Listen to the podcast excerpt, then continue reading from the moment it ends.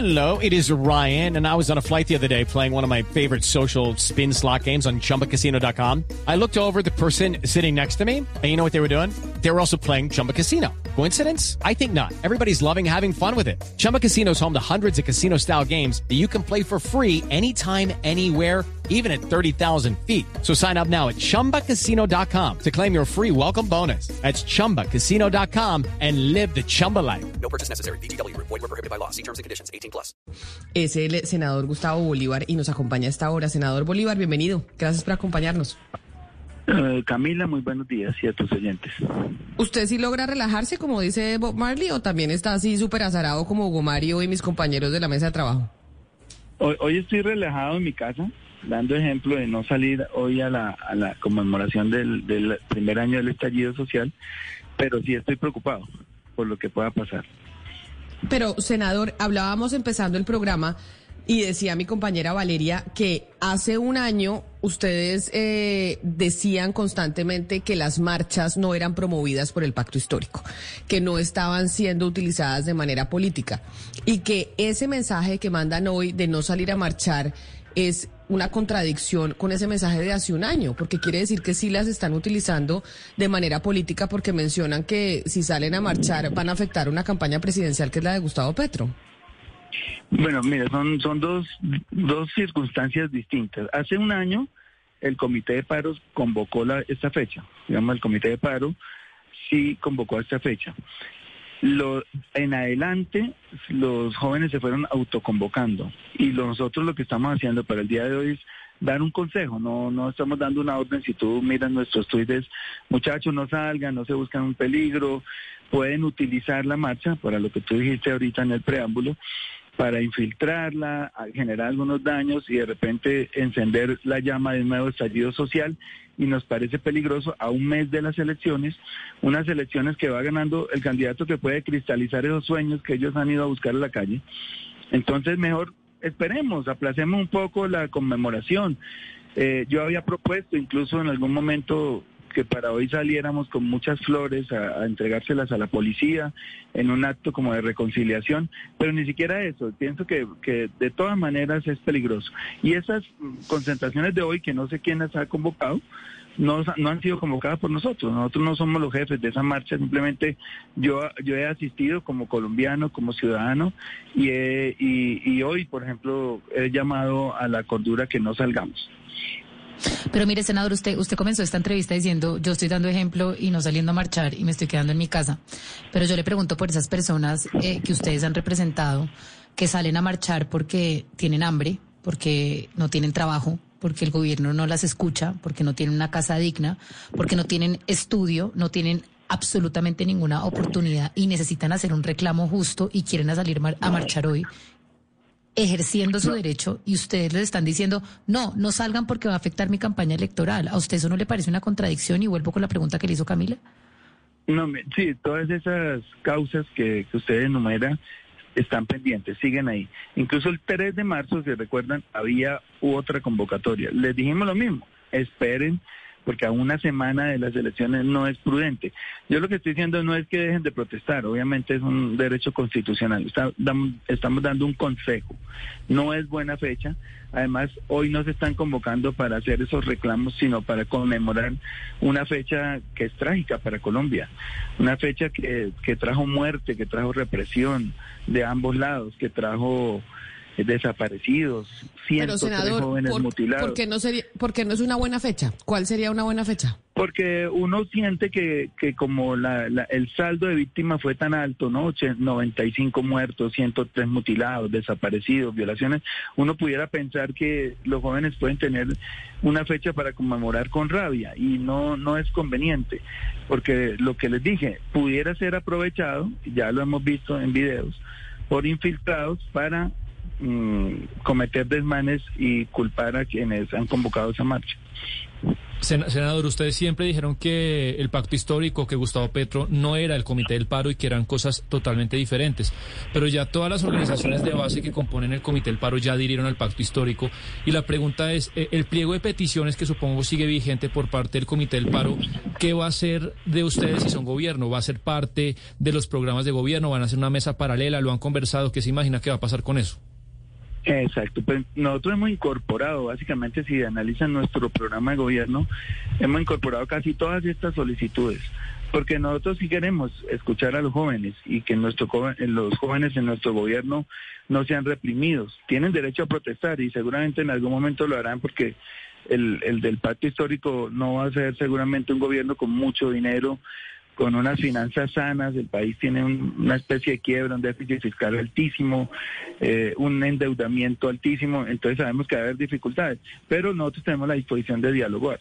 Es que si Eduque llama a los jóvenes a dialogar al segundo o tercer día del paro y los mete en la Casa Nariña y les hace unos compromisos, eso no se hubiera alargado, pero el orgullo de que no diálogo con ellos, que hasta que no levanten el paro, eso fue lo que prolongó indefinidamente el paro, pero nosotros sí somos sí estamos eh, listos a escucharlos. De hecho, nos hemos reunido con todos para saber sus demandas. El país las sabe, no son demandas incumplibles, simplemente ellos quieren educación, trabajo, crédito para emprendimientos, que es lo que nunca han tenido. Y eso y en este gobierno obviamente es prioridad, prioridad del gobierno del Pacto Histórico. Senador Bolívar, eh, usted nos ha repetido eh, en esta entrevista que es un consejo, que no es una orden, pero vamos por puntos. La protesta es un, un derecho legítimo de los ciudadanos. Segundo, usted es un poder elegido, es decir, usted es poderoso porque tiene, usted es senador y es elegido popularmente. ¿Usted no cree que esto es interferir desde el poder sobre un derecho derecho legítimo de los ciudadanos y yo le entiendo que usted nos diga que es solamente eh, un consejo, pero pues ¿por qué no podría simplemente advertir que podría haber infiltraciones sin dar ese consejo? Porque es que si usted se pone en el, dígame qué tal que esto lo hubiera dicho Duque o que esto lo hubiera dicho Uribe. Uno diría, no, pues tremendo facho aconsejando no, no, no, no salir a marchar, ¿no le parece? Sí, pero mire, si tú miras, ahí no hay consenso entre nosotros. Ayer, anoche estaba mirando un, un tuit de Susana Boreal, que ella, por ejemplo, sí está de acuerdo en que los jóvenes salgan a conmemorar su fecha. Y, y le dice a Wilson Arias que, que ellos iban a salir, o sea, y ella es congresista. O sea que, digamos, yo simplemente advierto, basado en la experiencia que ya hemos obtenido en estos años, de que es peligroso lo que he dicho, es muy peligroso. De hecho, mira, aquí, aquí yo estaba leyendo en el tiempo una noticia eh, y, una, y unas mm, palabras del director de la policía que dice que han suspendido vacaciones, permiso para la convocatoria del jueves, porque hay unas llamadas, dice él, de unos jóvenes de primera línea, imagínense los jóvenes de primera línea llamando a decir que van a destruir todo. Entonces, a mí me parece que, que ya hay como una predisposición ahí a, como que a, que a que suceda algo en la tarde. Yo como padre también, porque yo, mi ejercicio durante el, paro pasado fue de ciudadano y de padre. No quiero que les pase nada a los jóvenes, no quiero que le pase nada a los policías.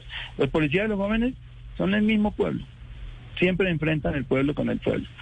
Entonces, simplemente fue una sugerencia Obviamente muchos no la han acatado porque, como le digo, ellos se autoconvocan, ellos no, no tienen líderes políticos, a veces nos escuchan, a veces no, nos hacen solicitudes, pero esperemos a ver qué pasa con, de aquí a la tarde. Ojalá yo no tenga razón, es lo mejor, es lo que más pido, que yo no tenga razón. Sí, usted nos decía ahora, eh, senador Gustavo Bolívar, nos hablaba de 95 muertos. Tenemos nosotros oficialmente por Fiscalía 29 y la Oficina de Derechos Humanos de Naciones Unidas habló de 33 esta mañana.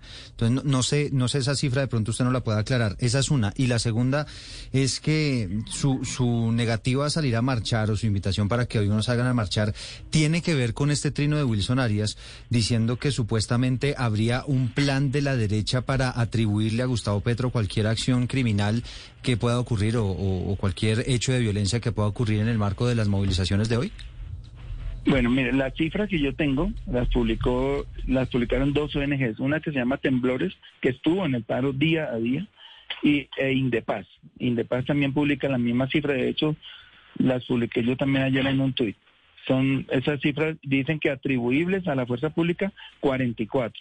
También habla de tres agentes de la fuerza pública asesinados también. Entonces, no es una cifra, digamos, que yo me invente. Y lo de, y, acerca de lo del, trino de Wilson Arias, yo creo que él comparte la misma preocupación. Él está en Cali, yo estoy en Bogotá, pero sí nos llegaron, nos llegaron, digamos, rumores, a veces hay que atenderlos, en el sentido de que preparaban, porque nosotros vamos punteando unas encuestas, y ahí sí puede haber, como dijo Camila al comienzo, un poco de mezquindad y preocupación nuestra, en el Ah. sentido de que si pasaban cosas, nos las iban a atribuir a nosotros. Entonces, ¿qué mejor que a un mes de unas elecciones cuidarnos Sí. de que no vaya a haber rumores que nos comprometan porque realmente no estamos interesados en que pase nada hoy en Colombia? Bueno, No. rumores, pero, pero, pero concrétenos un poquito, doctor Bolívar. ¿Rumores de dónde? ¿Quién de la derecha estaría interesado en hacer eso? Judy was boring. Hello. Then Judy discovered ChumbaCasino.com. It's my little escape. Now Judy's the life of the party. Oh, baby, Mama's bringing home the bacon. Whoa, take it easy, Judy. The Chumba life is for everybody. So go to ChumbaCasino.com and play over 100 casino-style games. Join today and play for free for your chance to redeem some serious prizes. ChumbaCasino.com. No purchase necessary. Void where prohibited by law. 18 plus terms and conditions apply. See website for details. No, mira, es que eh, en este país han hecho montajes todo el tiempo, ustedes lo saben, a, a cualquiera de nosotros. A mí, de, entrada, cuando llegué al Congreso, ya me estaban haciendo un montaje, aparecía en las carpetas secretas del ejército, que las pedimos en una tutela y ya estaban hablando de cosas que ya ni se me han pasado por la cabeza en la vida. Como por ejemplo relacionarme con el ELN, cuando yo nunca he conocido un guerrillero salvo los que están en el Congreso. Me he pasado 20 años escribiendo, sentado en una silla, prácticamente perdí mi vida, mi juventud en, eh, escribiendo libretos y, entonces le montan a uno cualquier cosa de la noche a la mañana y, y se queda el relato porque mientras uno aclara, pues ya han pasado dos años y ya la gente se quedó con el estigma. Entonces, en eso sí nos hemos cuidado demasiado, demasiado. Pero venga, senador, usted acaba de decir algo que me parece que es la clave. Usted ha dicho, vamos ganando en las encuestas, estamos a un mes de las elecciones y, y algo puede pasar. Eh, es decir, si no fuese Gustavo Petro el líder de las encuestas, si fuese otro candidato y Petro fuera segundo o tercero en las encuestas, ¿sí valdría entonces hoy salir, salir eh, valdría la pena salir a marchar a las calles del país? No, a lo mejor estaríamos diciéndoles que, que esperáramos hasta la fecha de las elecciones para saber qué pasa, porque nosotros sí estamos convencidos que estas revoluciones es mejor hacerlas en las urnas, mucho mejor. O sea, cuando, cuando ya la lucha armada perdió vigencia por todo lo que ustedes ya conocen, todos los desmanes que sucedieron, lo único que queda es una revolución democrática y la única manera de hacerla es votando, llamando a la gente que vote por el candidato que quiera.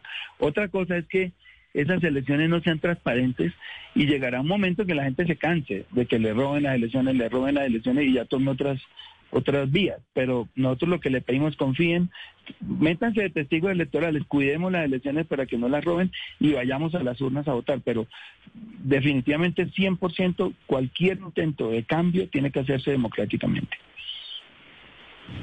Pero ese es otro buen punto, senador Bolívar. Es decir, si, si pierde las elecciones Gustavo Petro y ustedes consideran que no fueron unas elecciones transparentes, ¿qué va a pasar? Primero habría que tener las pruebas, porque uno no puede salir a... De hecho, Gustavo Petro hace cuatro años no tuvo las pruebas del fraude en el momento y salió a las 7 de la noche a reconocer el resultado como perdedor. Después aparecieron las pruebas, la ñeñe política, Merlano diciendo cómo compraban los votos, los audios del Centro Democrático diciendo cómo le habían inyectado dinero en narcotráfico de la campaña, ya era tarde. Entonces, ¿qué hicimos? Nada. Pero en este momento sí vamos a tener la prueba porque tenemos muchos testigos, como los tuvimos el 13 de marzo, que nos querían robar casi 600 mil votos y los recuperamos. Si, si ellos llegan a cometer un fraude y nosotros tenemos las pruebas, ese triunfo no se reconoce. Si tenemos las pruebas de que ganaron honestamente, se reconoce el triunfo. Entonces, el que, el que tiene el balón en, en su poder es el sistema electoral de registraduría. Ellos tienen que hacer unas elecciones muy transparentes para que en este país la paz siga buscándose por los medios democráticos, no, no de otra manera. Senador Bolívar, tengo una, una duda sobre otro tema del que hablábamos ayer con eh, la representante electa Catherine Jubinado de la Alianza Verde, que pues se volvió muy conocida por un trabajo que hizo que tituló Trabaja en Vagos, en donde pues hacía investigación sobre los congresistas que no asistían a, la, a las plenarias. Y ahí hablábamos de lo que está pasando con la campaña de Gustavo Petro, que está muy activa, está llenando plazas, va liderando en las encuestas. Y usted que es tan cercano al senador, ¿Qué está pasando? ¿Están yendo a trabajar o no están yendo a trabajar? Ustedes que están en campaña, porque finalmente Sí, el sueldo se sigue devengando, pero ¿están legislando o no están legislando? Sí, sí, todo el tiempo. Y la, la campaña de Gustavo Petro ya está atendiendo ese, esa solicitud y esa necesidad de eh, pedir unas, ¿cómo se llama esto? Mm, una licencia no remunerada para que el candidato pueda hacer su campaña normalmente. Yo también le iba a pedir, pero al final te resolví quedarme en el Congreso. Y ayer y antier hemos estado ahí todo el año, pues la convocatoria ha sido muy perezosa, tengo que decirlo. Están convocando un día a la semana, que la gente sepa. Eh, los primeros cuatro semanas después de que llegamos de vacaciones, aplazaron siempre las plenarias para postergar mi, mi no reelección de segundo vicepresidente. Hubo como una jugadita para que hoy tampoco, mañana tampoco, y nunca, y para sintetizarles, nos hemos reunido tres o cuatro veces este año, desde marzo. Entonces, digamos que no ha sido una una decisión nuestra, nosotros no manejamos la, la, la mesa directiva. Y el y el- la semana pasada a mí sí me agarraron fuera de base, pero porque yo, como estaban diciendo que eran mixtas, entonces uno se conectaba en la ciudad donde estuviera y participaba por Zoom, pero de un día para otro dijeron, no, ahora son presenciales, entonces corra, pues, busque vuelo corriendo a, a llegar a la, a la plenaria. Pero Sí. ya la decisión es que todos estamos trabajando ahí.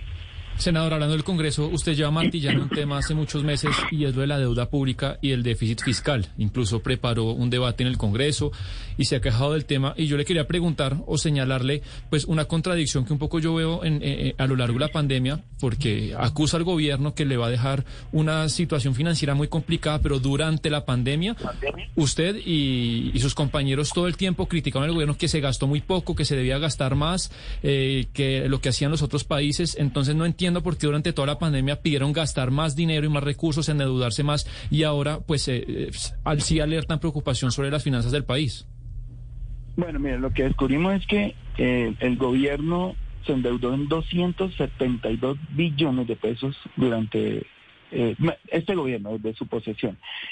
De eso, el 40% de la deuda se adquirió antes de la pandemia. O sea que ya venía con una inercia de endeudamiento bastante alta y seguramente puede que no hubiera llegado a los 272 billones, pero sí por lo menos a 250. Y lo que se gastó en la pandemia fueron 43 billones de esos 272. ¿Esto por qué pasa? Porque este es un país que no produce.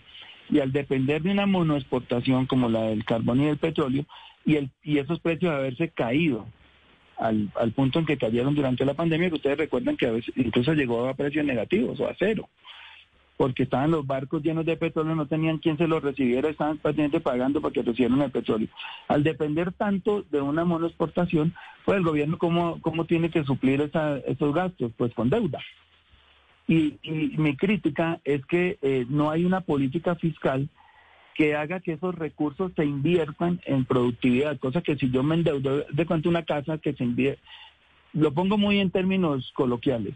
Si una casa adquiere un préstamo con una tarjeta de crédito para comprar ropa, pues bueno, si se vence el crédito, toca pagarla. Pero si lo adquiere para comprar un carro de perros caliente, pues pone a producir el carro de perros caliente y cuando ya ese carro arroje frutos, pues paga el crédito y compra la ropa. Eso es lo que nosotros decidimos. Que haya, que endeudarse no es malo, y todos los países se endeudan, pero que se endeuden para hacer proyectos productivos. Aquí se endeudan, y lo demostré en el debate, para pagar deuda. Entonces, esta señora, ya después de que le llena la caja, la, tarjeta de crédito, llama al gota a gota, porque así está pasando con Colombia, nos están prestando a unos intereses altísimos porque perdimos el grado de inversión, y el gota a gota le presta para pagar la tarjeta de crédito. Estamos en eso, muy mal manejado. De, modo pues que nosotros lo que decimos es endeudémonos, sí, pero para poner a producir el campo, por ejemplo, para ponerles molinos de arroz a los arroceros del Huila o del Tolima, para que la gente produzca y cuando el país produzca, pues empieza a prepagar esa deuda Y eso es un, digamos, una discusión muy larga, pero no estamos desconociendo que la pandemia obviamente no solamente a Colombia, sino a, todos, a muchos países del mundo los obligó a endeudarse. Pero aquí la verdad no, no, no se, digamos, esta dinámica de endeudamiento viene de tiempo atrás y demostré cómo cada reforma tributaria usa casi la mitad de los recursos de esa reforma tributaria para pagar deuda. Entonces, bueno, es una cosa que habrá que ordenar hacia el futuro, pero hoy la realidad es que se vencen casi 400 billones de pesos para pagar en este cuatrenio que viene. Y eso implica derogaciones de entre 80, 90, a veces 100 billones de pesos del erario del presupuesto nacional solo para pagar deuda e intereses. Pues no es buen negocio. Sobre todo hoy que a Colombia le están prestando con intereses muy altos porque se volvieron papeles basura en el tiempo en que se bajó el grado de inversión.